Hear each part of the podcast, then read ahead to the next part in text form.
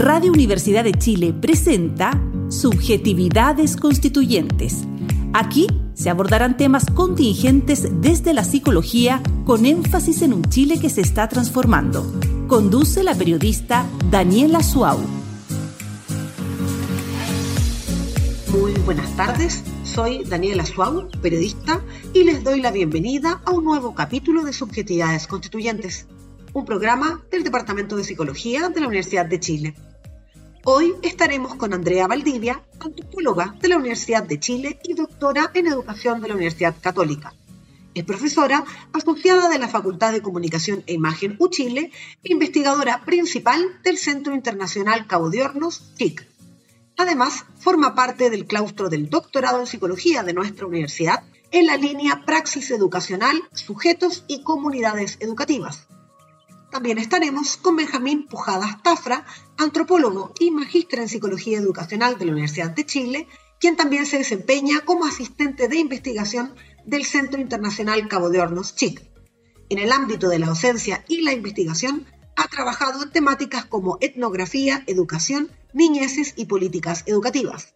Actualmente se encuentra cursando el doctorado en psicología de nuestra universidad, concretamente en la línea Praxis Educacional, Sujetos y Comunidades Educativas. Hoy hablaremos de este programa de doctorado que abrió sus puertas hace 25 años, siendo el primer programa de doctorado en psicología de Chile, y concretamente del proyecto doctoral de Benjamín Pujadas, comprender cómo niños y niñas de Puerto Williams aprenden y comparten conocimientos sobre el territorio y la diversidad biocultural, el que también se inserta en el Centro Internacional Cabo de Hornos. Hola, soy Gonzalo Míguez y en el raconto de hoy tenemos a Javier Bustamante para hablar sobre la instalación de la carrera de psicología en la última universidad estatal creada en el país, en este caso en la región de O'Higgins. Hola Javier, bienvenido Hola Gonzalo, muchas gracias por la invitación. Agradezco la oportunidad de explicar el proceso que ha ocurrido en la, Universidad de O'Higgins y cómo se lleva a cabo la carrera de psicología en esta. Eh, Javier, para presentarte, Javier es doctor en Ciencias Naturales de la Universidad de Marburg, es psicólogo de la Universidad de Chile y actualmente es profesor asistente del Instituto de Ciencias Sociales de la Universidad de O'Higgins. Así que para entrar ya comenzando en el tema, Javier, cuéntanos, ¿cuándo se crea la Universidad de O'Higgins y cuándo se crea la carrera de psicología? Bueno, la Universidad de O'Higgins junto con la Universidad de Aysén son las últimas universidades creadas en el sistema público por decreto del año 2015 durante el segundo gobierno de la presidenta Bachelet.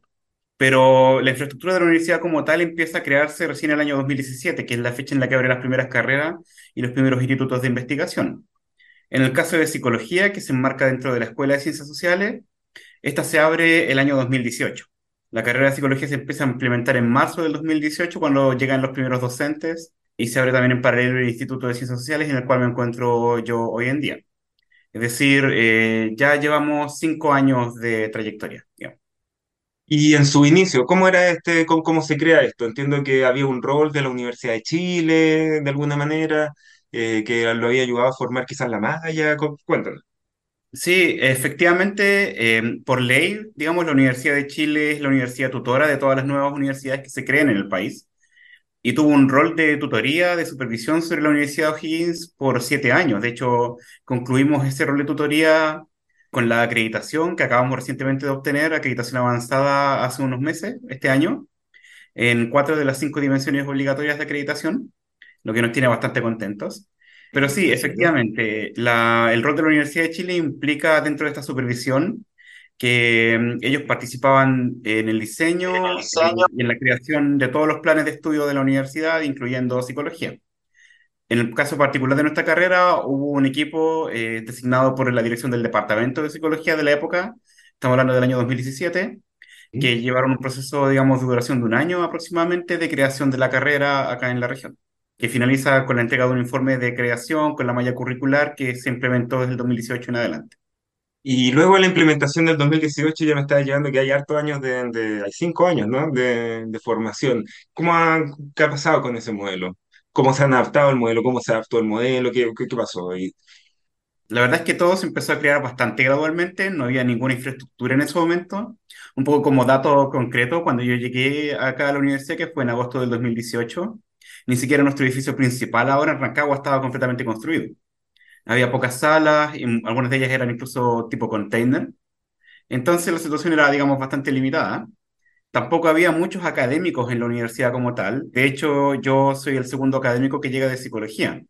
La primera académica fue la profesora Camila Oda, que llega en marzo del 2018 con el rol explícito de crear la carrera, por así decirlo, en términos materiales. Y el procedimiento, digamos, de creación, el proceso, perdón, de creación de, una carrera, de implementación de una malla curricular es bastante trabajoso porque no hay docentes asignados para las asignaturas, uno cuenta básicamente con los programas de las asignaturas o con fichas curriculares y a partir de eso tiene que desarrollar el semestre electivo, las evaluaciones y todo lo que implica.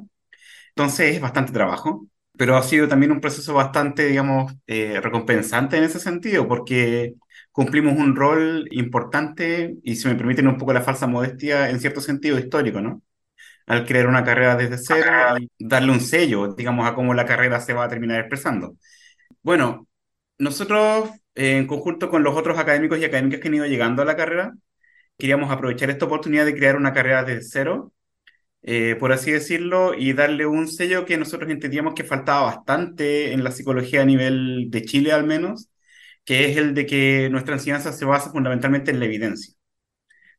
Eh, no nos interesa y tenemos claro que no es el objetivo de la carrera de pregrado crear, el crear investigadores, eh, pero sí nos interesa transmitir de manera eficiente el conocimiento científico de avanzada a nuestros y nuestras estudiantes. y ese, digamos, ha sido el sello fundamental desde el inicio con ciertas dificultades, evidentemente, porque, bueno, hay una estructura más o menos predeterminada que seguir, eh, pero dentro de lo que se puede, fundamentalmente en la conformación de los programas y en los procesos de enseñanza, ese ha sido nuestro sello fundamental, creo yo. En dar cuenta de que la psicología es una ciencia y de que nuestras decisiones como profesionales en este ámbito se tienen que basar en la evidencia científica de avanzada. ¿Cómo dialogan estas características que me estás comentando de un énfasis en la formación basada en la evidencia en la carrera con eh, la característica regional del contexto territorial que tiene la Universidad de O'Higgins. Bueno, lo del contexto territorial y las características regionales ha sido siempre, digamos, una tensión presente a lo largo de la conformación de la carrera. Porque por un lado, bueno, la misión territorial es algo que está planteado desde la fundación de la universidad. Somos una universidad para nuestra región en particular, que es una de las dos regiones de Chile junto con ICE que no tenía ninguna universidad pública hasta hace unos pocos años, lo que lleva a su creación. Y dado que nosotros estamos dedicados a nuestra región, la intención de la universidad fue siempre, eh, digamos, impactar en nuestra región, que nuestra investigación científica se basara en nuestra región, en las cuestiones que ocurren acá y, de qué forma también nosotros podemos, digamos, eh, implementar y llevar, eh, transferir nuestros conocimientos a la región y también que ojalá nuestra investigación nos lleve, digamos, a generar políticas públicas que beneficien a la región en particular. Y en el caso de psicología, digamos, mi percepción es que se genera una tensión en el sentido de que la psicología es una ciencia de que, digamos, bastante general. ¿ya? Cuando hablamos de la evidencia científica, es una evidencia que en teoría debería ser válida en esta región, en otra región. Y también se planteó durante la creación de la carrera que no es nuestra meta que nuestros estudiantes se queden en nuestra región a, a trabajar. Y por tanto, nuestra formación en cierto sentido tenía que ser general. Pero por otro lado, también nos parecía relevante, digamos, que mm, nuestros estudiantes conocieran la región, que se involucraran en las problemáticas de la región y que eso quizás los fomentara, digamos, a que se quedaran trabajando acá eventualmente una vez que egresaran. Y eso se implementa de forma muy concreta. Tenemos, teníamos, perdón, ya no lo tenemos, pero teníamos una línea de asignatura que se llama Proyecto Territorial, en la cual los estudiantes deben llevar a cabo observaciones e intervenciones graduales en el territorio en problemáticas típicas de la región. Eh, hay diversos ramos también transversales de la escuela en que comparte con otras carreras y que busca que también conozcan la región, hagan visitas en terreno, observaciones, por ejemplo. Y eso fundamentalmente, y por último también incentivamos que en la mayoría de las asignaturas, también cualquier paso práctico o trabajo que se hiciera, se hiciera también tomando en cuenta, digamos, las características específicas de la región de O'Higgins. Por ejemplo, un ámbito que siempre surge y que eh, probablemente no lo compartimos con otras regiones como Santiago, tiene que ver con la ruralidad versus lo urbano, ¿no? que es una característica muy particular de la región de O'Higgins. Excelente. ¿Y cuáles son las características que tiene el Instituto de Ciencias Sociales para la carrera? Es decir, cuáles son las características de los académicos que están adscritos al instituto y que desarrollan investigación ahí, cómo se nutre la carrera de eso.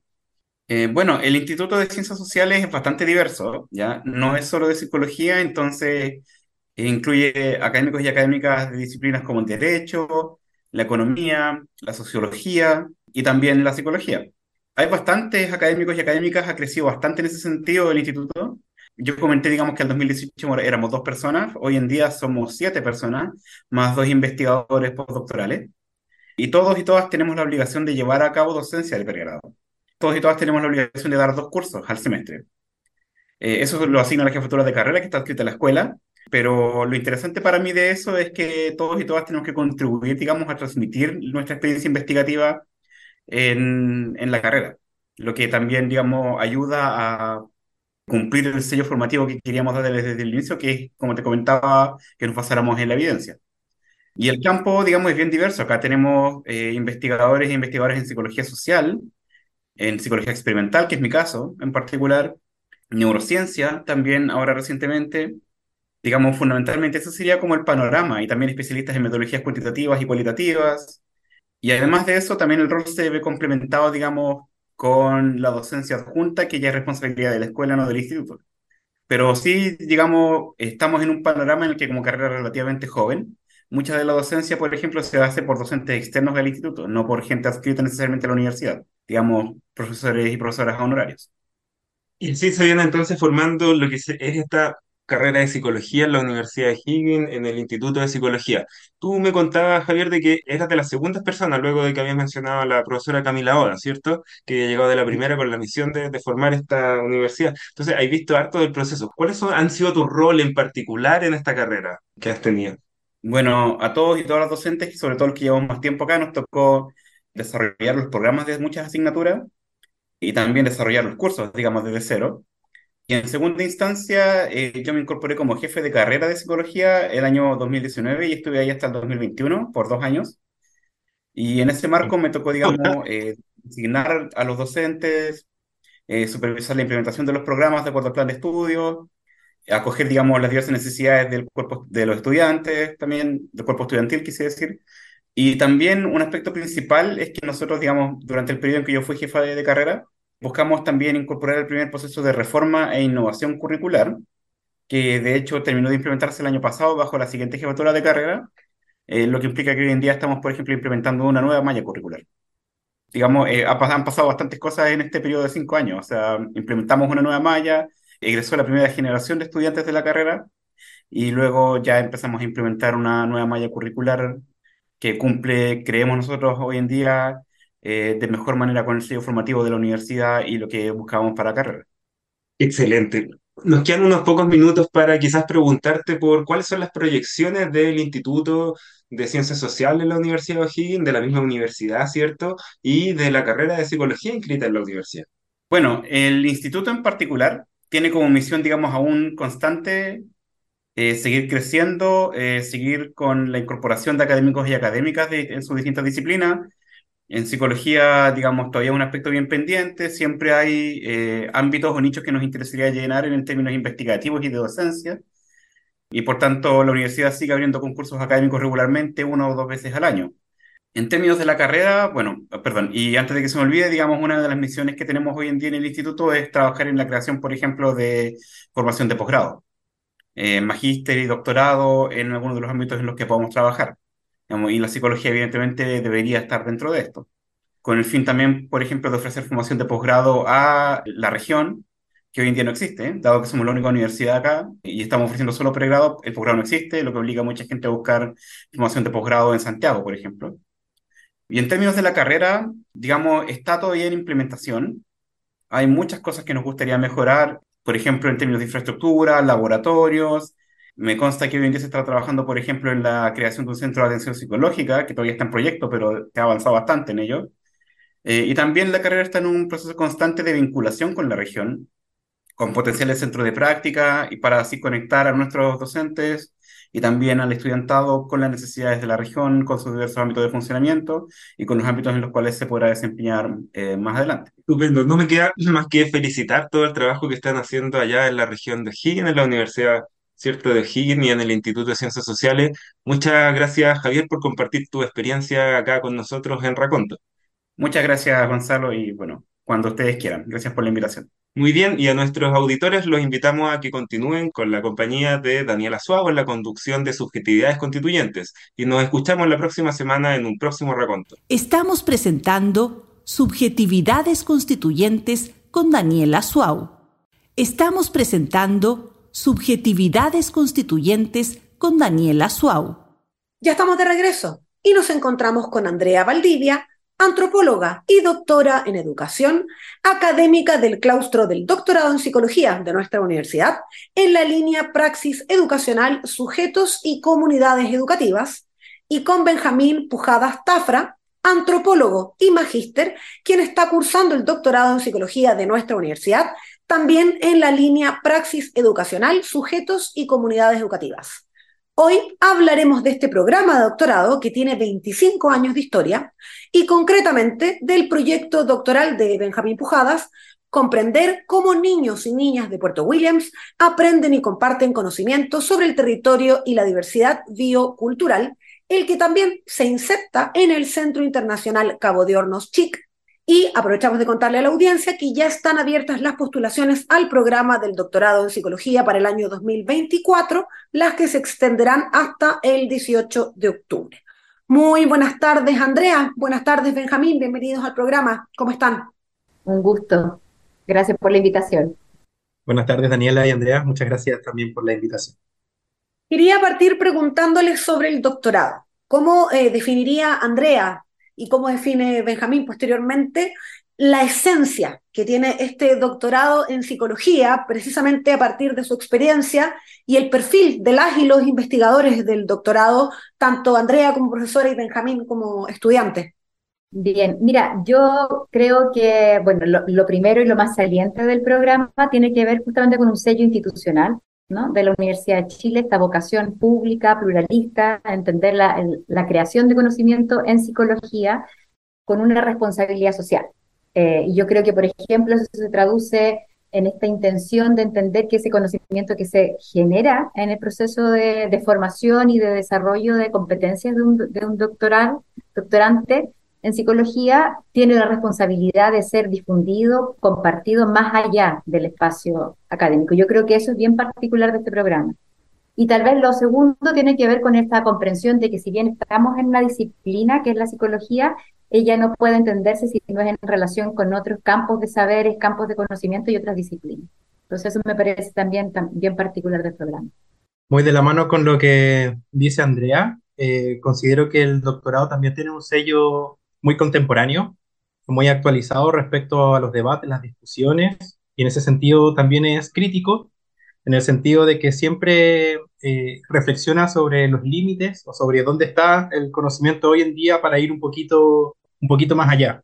Y quizás en términos más personales considero que son que el doctorado tiene como un claustro muy solidario respecto a sus saberes, en el sentido de que mm, cuando uno tiene una duda, una inquietud, quiere conversar sobre cualquier temática, para profundizar sobre cualquier tema, siempre están como bien abiertos y abiertas para, para poder generar esos diálogos y seguir creciendo en, en esos términos.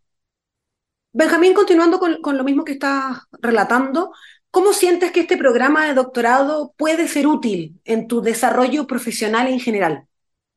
En primer lugar, creo que viendo las investigaciones de personas que ya han egresado, viendo las investigaciones del claustro y de mis compañeros y compañeras, creo que todos los temas son bien contingentes y necesarios. Es decir, hay un interés personal de cada persona que investiga, pero también hay una, una necesidad, un compromiso social, un poco por lo que hablaba también Andrea, por el sello institucional de, de este doctorado, que lo hace relevante en las distintas comunidades con las que se compromete. Entonces, en ese sentido, creo que no solo lo hace interesante eh, al doctorado, sino que lo hace necesario y lo hace eh, ser muy comprometido y comprometida, no solamente en términos como técnicos, sino que también en términos éticos. Creo que esa discusión está presente desde el primer día y es uno de los elementos que más cuesta, de hecho, trabajar, pero que está muy presente en mí también. Andrea, contémosle un poco más a la audiencia en qué consiste esta línea praxis educacional, sujetos y comunidades educativas del doctorado, en el que precisamente tú formas parte del claustro.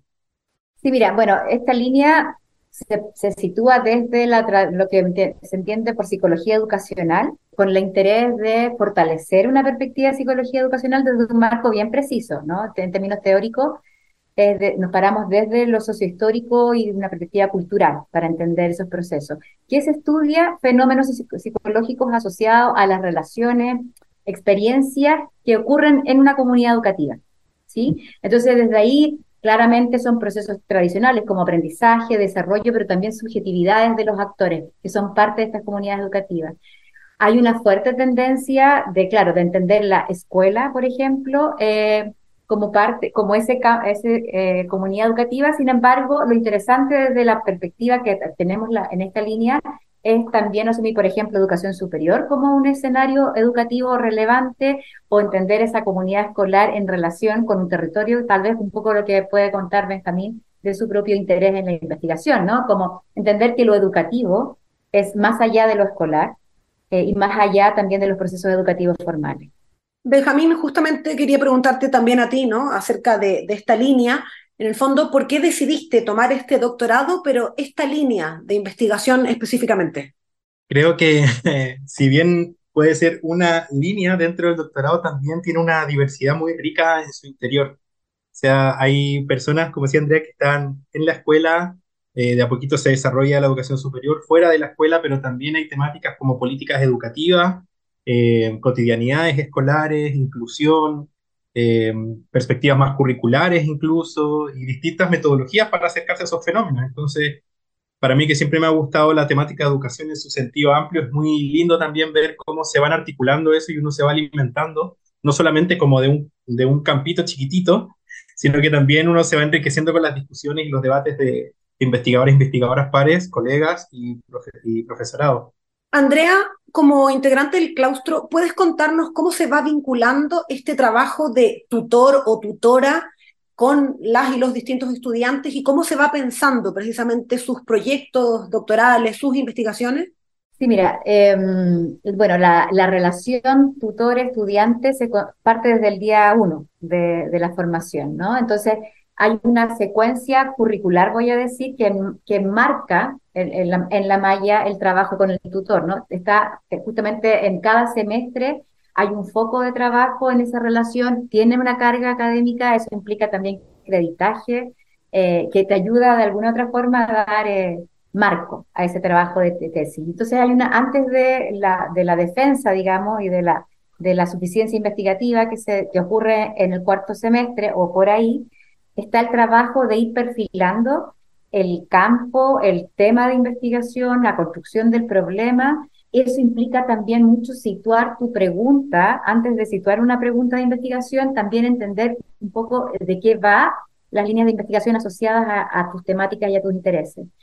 Em, entender también que hay acto de revisión de literatura, ¿no? De, de, por dónde van las perspectivas que se han desarrollado en la investigación y con quién vas a dialogar también, ¿no? En tu, en tu, en tu perspectiva y en tu propia pregunta de investigación. Entonces, hay dos, hay dos años de trabajo intensivo ahí con el tutor. Eh, cuando ya tienes la, la, suficiencia investigativa, el examen de calificación y la, la aprobación de tu proyecto, comienza una segunda etapa ya del desarrollo de la investigación. Benjamín, me gustaría también conocer tu, experiencia, ¿no? Ya vamos a ahondar en tu proyecto doctoral en el segundo bloque del capítulo de hoy, pero me gustaría eso también, transmitirle a la audiencia y tal vez a las personas que puedan sentirse interesadas en sumarse a este doctorado, ¿cómo es esa relación tutor-estudiante y ese proceso que ya nos estaba relatando un poco Andrea? Sí, ha sido bien, bien sorpresivo, la verdad, es como muy coherente también como con, con la teoría educativa que está detrás Creo que se genera un espacio en el que tutor y tutorado se conocen primero los intereses, los conocimientos, saberes que se traen, experiencias, trayectoria. Eh, y en ese sentido se generan redes también muy bonitas, es decir, si a uno le falta algo de algo, o al tiro empiezan a aparecer otros profesores, profesoras, no necesariamente que estén trabajando directamente con, profesor tutor o tutora, pero sí hay una, una red que te permite ir fortaleciendo eh, los distintos elementos que uno necesita para desarrollar el trabajo investigativo. Y ahí, a, medida que uno va caminando, se va encontrando con conceptos, eh, se van compartiendo lecturas y se va apoyando mucho. O sea, yo he recibido mucho apoyo por parte de mi tutora desde saber escribir mejor, desde saber comunicar una idea a distintas como audiencias, distintos espacios, a tomar decisiones importantes, éticas. eh, a, saber en qué discusión insertarme dentro de un montón de, discusiones que están ocurriendo hoy en día, eh, etcétera. Es como un, camino que está muy bien mediado a lo largo, o por lo menos esa ha mi experiencia, a lo largo del, programa. Sí, me gustaría agregar también otra, otro, otro elemento que yo creo que, que, que sitúa y da fuerza a la relación tutora-tutor, tutoriado. Eh, que es el espacio de los seminarios, ¿no? Cada línea tiene una instancia que también es parte de, la malla curricular, que son los seminarios de investigación, que es donde eh, el, grupo de, investigadoras, investigadores académicos, junto con los estudiantes de doctorado de determinada línea, van eh, durante el año acompañándose. Entonces eso implica generar una instancia de conversación, de diálogo, de avances, de ir, de que el estudiante de doctorado tenga el feedback no solo de la tutora, sino que también de los otros eh, miembros de la línea, investigadores y estudiantes.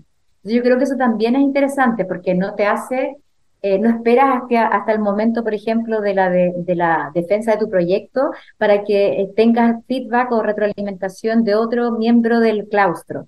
¿sí? Yo creo que eso también abre las perspectivas, ¿no? Te permite también ir, en el caso de los procesos formativos, de ir entrenándote en comunicar un proceso de creación que claramente parte y durante un largo tiempo puede resultar a veces caótico, confuso, y eso está muy bien, digamos. Yo creo que tener ese espacio fortalece bastante el trabajo del desarrollo de la tesis y del proyecto en un inicio.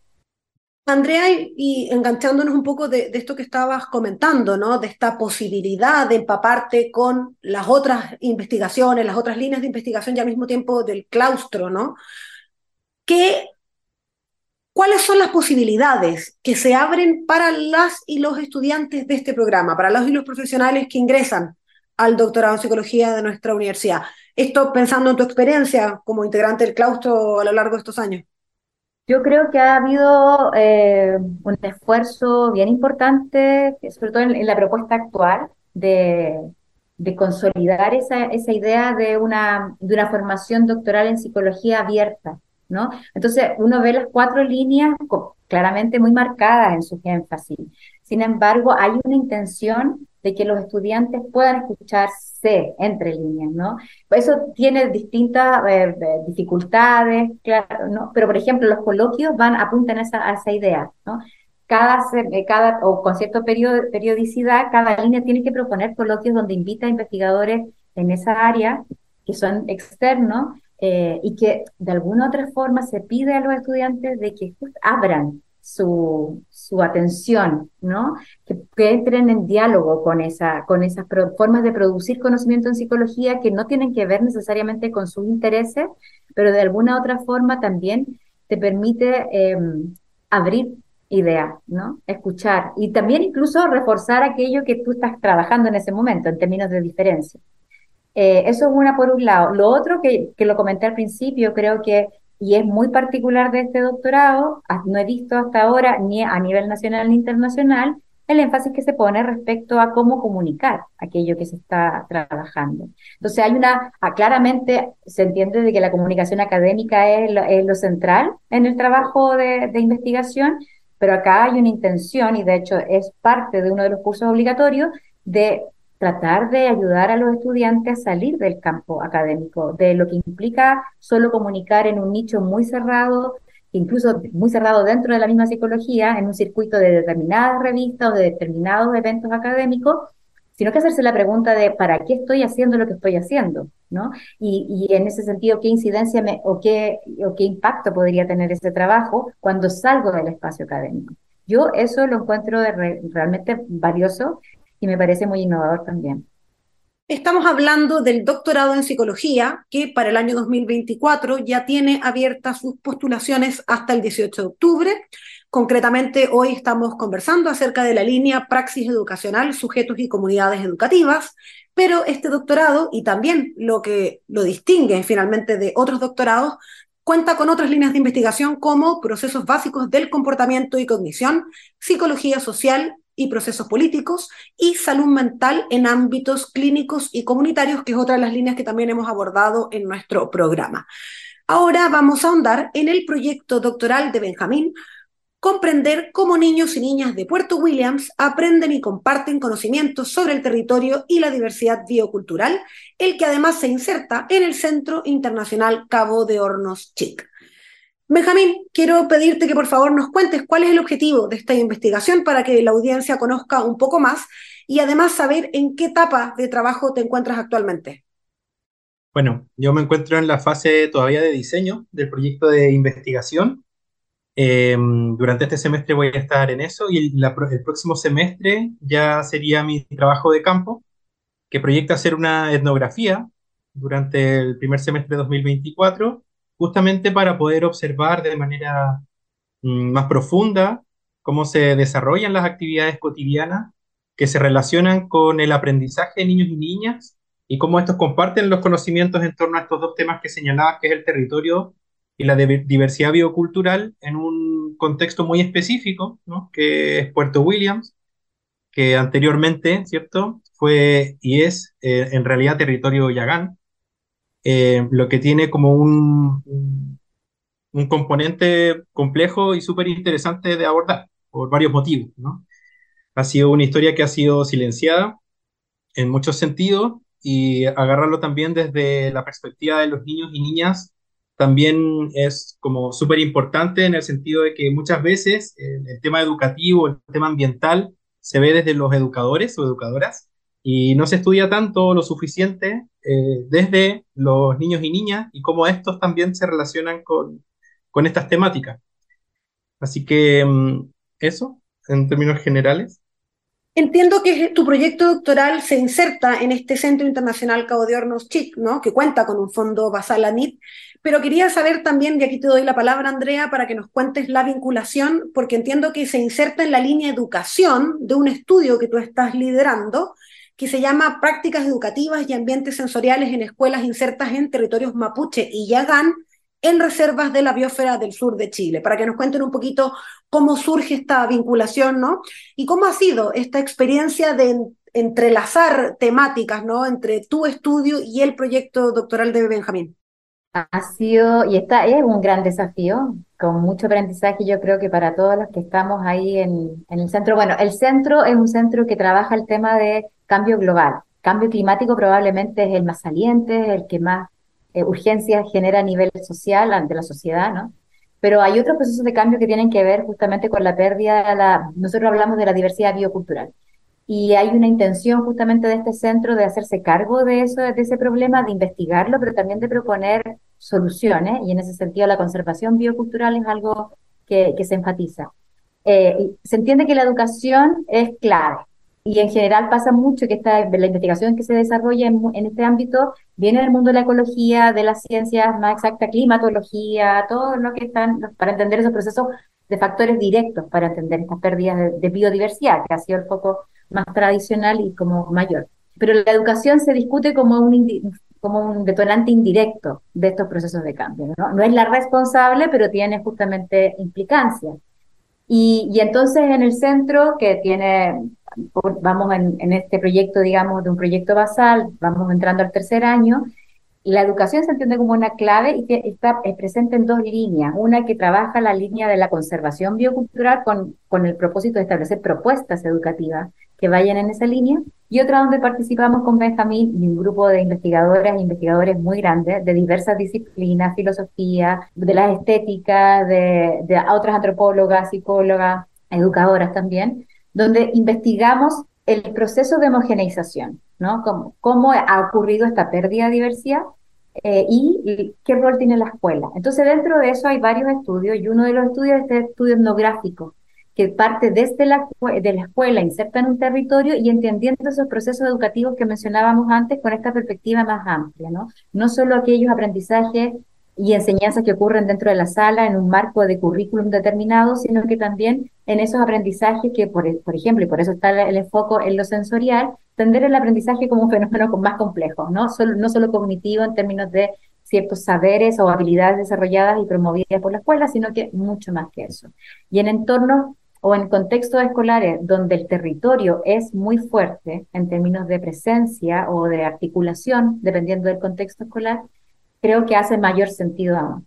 ¿sí? Entonces, el desafío ha sido de alguna otra forma eh, ir articulando los intereses, bueno, de Benjamín, pero también de este grupo de investigadoras. Somos, vamos como los 15 personas que somos parte de esto, porque hay personas de la Universidad Católica, de la Facultad de Educación, de la sede de Villarrica, de la misma UMAC, de la Universidad Magallanes, que es la, albergante del, del, proyecto, eh, del centro, digo, eh, y así, y también las mismas comunidades escolares, ¿no? En porque como es un, en particular la etnografía se entiende como en esta articulación escuela-territorio, también las otras agencias y actores son importantes en el proyecto de investigación. Benjamín, quiero preguntarte también, bueno, tu experiencia a partir de esta vinculación, ¿no? De, trabajo con Andrea como tutora y en el contexto de este centro y, y, del estudio que ella lidera en el fondo, pero también quiero preguntarte para transmitirle a la audiencia la importancia de esta diversidad biocultural, pero más importante o más concretamente la importancia o relevancia de este tema y la relación con las niñeces, finalmente, que es el foco de tu investigación. Sí, a grandes modos, y si quieres reducirlo demasiado, la diversidad biocultural busca como asumir una relación eh, entre naturaleza y el ser humano. Entonces, la, la biodiversidad está afectada y afecta a la diversidad cultural y en ese sentido las transformaciones que vive uno y otro eh, son de una mutua relación, ¿no? Em, en ese sentido, frente al contexto actual, que es la sexta extinción masiva de biodiversidad y los problemas ambientales que nosotros conocemos al día de hoy, están afectando las comunidades culturales y es ahí donde la educación, como decía Andrea, juega un rol central, en el sentido de la potencialidad que tiene para poder abordar estos elementos. Ahora, para poder profundizar dentro de este tema, este gran tema, eh, yo me quise aproximar a, cómo en, la cotidianidad y fuera la, la, escuela los niños y niñas están aprendiendo sobre estas temáticas. De tal manera de, eh, no solo como, te decía, eh, llevar una investigación que se encamine a generar propuestas educativas desde el sistema educativo, sino justamente cómo se está aprendiendo desde las mismas voces de, de, las niñeces sobre estas temáticas para poder generar puntos, puntos de encuentro, propuestas y para poder relevar también quizás saberes y conocimientos que los niños y niñas tienen en el día de hoy y que nosotros no, no sabemos o no comprendemos. Entonces, un poco se para desde ahí y también reconociendo, por supuesto, que hay una diversidad cultural dentro de las mismas niñeces. Eh, así que se viene una, una, investigación bastante exigente, pero muy motivante, en la que el Chic y Andrea han sido una pieza fundamental en realidad. Sin, sin el equipo, eh, la investigación suena demasiado pretenciosa, eh, y la idea es que cada uno aporte un granito de arena para poder ver el fenómeno educativo en esta temática que denominamos diversidad biocultural. Benjamín, leyendo precisamente el título y escuchándote ¿no? acerca de tu proyecto doctoral, se articulan distintas disciplinas, ¿no? Uno ve antropología, biología, cultura, ciencia, entre otras, y me gustaría saber tu opinión respecto a cómo se articulan estas disciplinas y qué aportes representa al mismo tiempo esta articulación. Bueno, la sola pregunta es un aporte gigante. Justo estoy eh, terminando un proceso de revisión de literatura donde uno se encuentra con este dilema en el que muchas disciplinas se están encontrando, muchas trayectorias profesionales se están encontrando y están tomando medio en el camino la decisión de, bueno, ¿qué hacemos ahora eh, juntos? Creo que desde, desde mi posicionamiento, desde el doctorado de psicología, eh, lo que hemos podido también hablar con Andrea un poquito, es que la psicología cultural específicamente puede eh, aportar mucho a organizar un poco, a darle un poquito más de complejidad a lo que se entiende como un proceso de aprendizaje, que es parte fundamental del proceso educativo. Y por otro lado, la psicología cultural también tiene mucho que aprender de los avances que ha generado la ecología y la biología, en el sentido de que lo natural se vuelve un sujeto activo que permea las relaciones cotidianas de las personas. Y quizás ese, ese, ese diagnóstico, esa reflexión ha estado medio ausente en, la psicología más, más, cultural o quizás en las mismas ciencias sociales donde preponderamos al ser humano como fundamental y protagonista en lo que ocurre y, pasamos por alto un fenómeno eh, fundamental para la constitución de nuestras identidades, de nuestros procesos, etcétera. Entonces, yo creo que va un poco por ahí. Andrea. Sí, solo complementar y a propósito del que hoy día me encuentro en una, en una, en una etapa, o sea, en una estancia de investigación por el mismo centro acá en Sao Paulo con, con puros ecólogos y ecólogas, trabajando en el otro estudio que es sobre conocimiento y percepciones y donde también Benjamín ha colaborado. Entonces, que es como medio cruzado. Pero lo interesante es que desde la socioecología, desde la etnoecología, que tienen trayectorias largas, el fenómeno del conocimiento y la percepción es algo recurrente. Y donde, como lo mencionaba Benjamín, de la revisión sistemática que participó y que lideró también ahí, uno se da cuenta de que hay carencia de, desde aportes de las ciencias sociales y muy específicamente de la psicología para precisar esos fenómenos. ¿no? Se estudian como, muy como de manera transparente, como que si el conocimiento no necesita ser precisado, y desde ahí también uno dice cómo se investiga eh, eso que ellos quieren conocer, porque claramente el fenómeno humano es algo que eh, se entiende que es la presencia humana, ¿no? El antropoceno ha sido responsable, o sea, más bien la intervención humana ha sido responsable de la situación en que nos encontramos. Y entonces es vital la articulación de las disciplinas en este, en este proceso, ¿no? De, poder enfrentar la situación en la que estamos y poder no solo investigar, sino que también llegar a, a propuestas. Benjamín. Sí, quizás ahí también valorar eh, algo que queda en el tintero respecto al primer bloque, que es que este doctorado también tiene un foco muy interdisciplinar y, eso, digamos, tomado en serio, implica un, esfuerzo intelectual gigante y ético gigante porque uno tiene que incorporarse, si uno se quiere incorporar a la discusión con responsabilidad, a debates que han estado ausentes en las disciplinas de base de uno. Yo soy antropólogo, estoy estudiando un doctorado en psicología y por más magíster que tenga en un área parecida, que es la psicología educacional, he tenido que meterme en las teorías de, aprendizaje desde la psicología, también he generado caminos en la biología, eh, de la ecología, y estos cruces entre estas mismas disciplinas como la etnoecología, la socioecología y la educación en sí misma, ¿no? Como campo ya, ya súper complejo.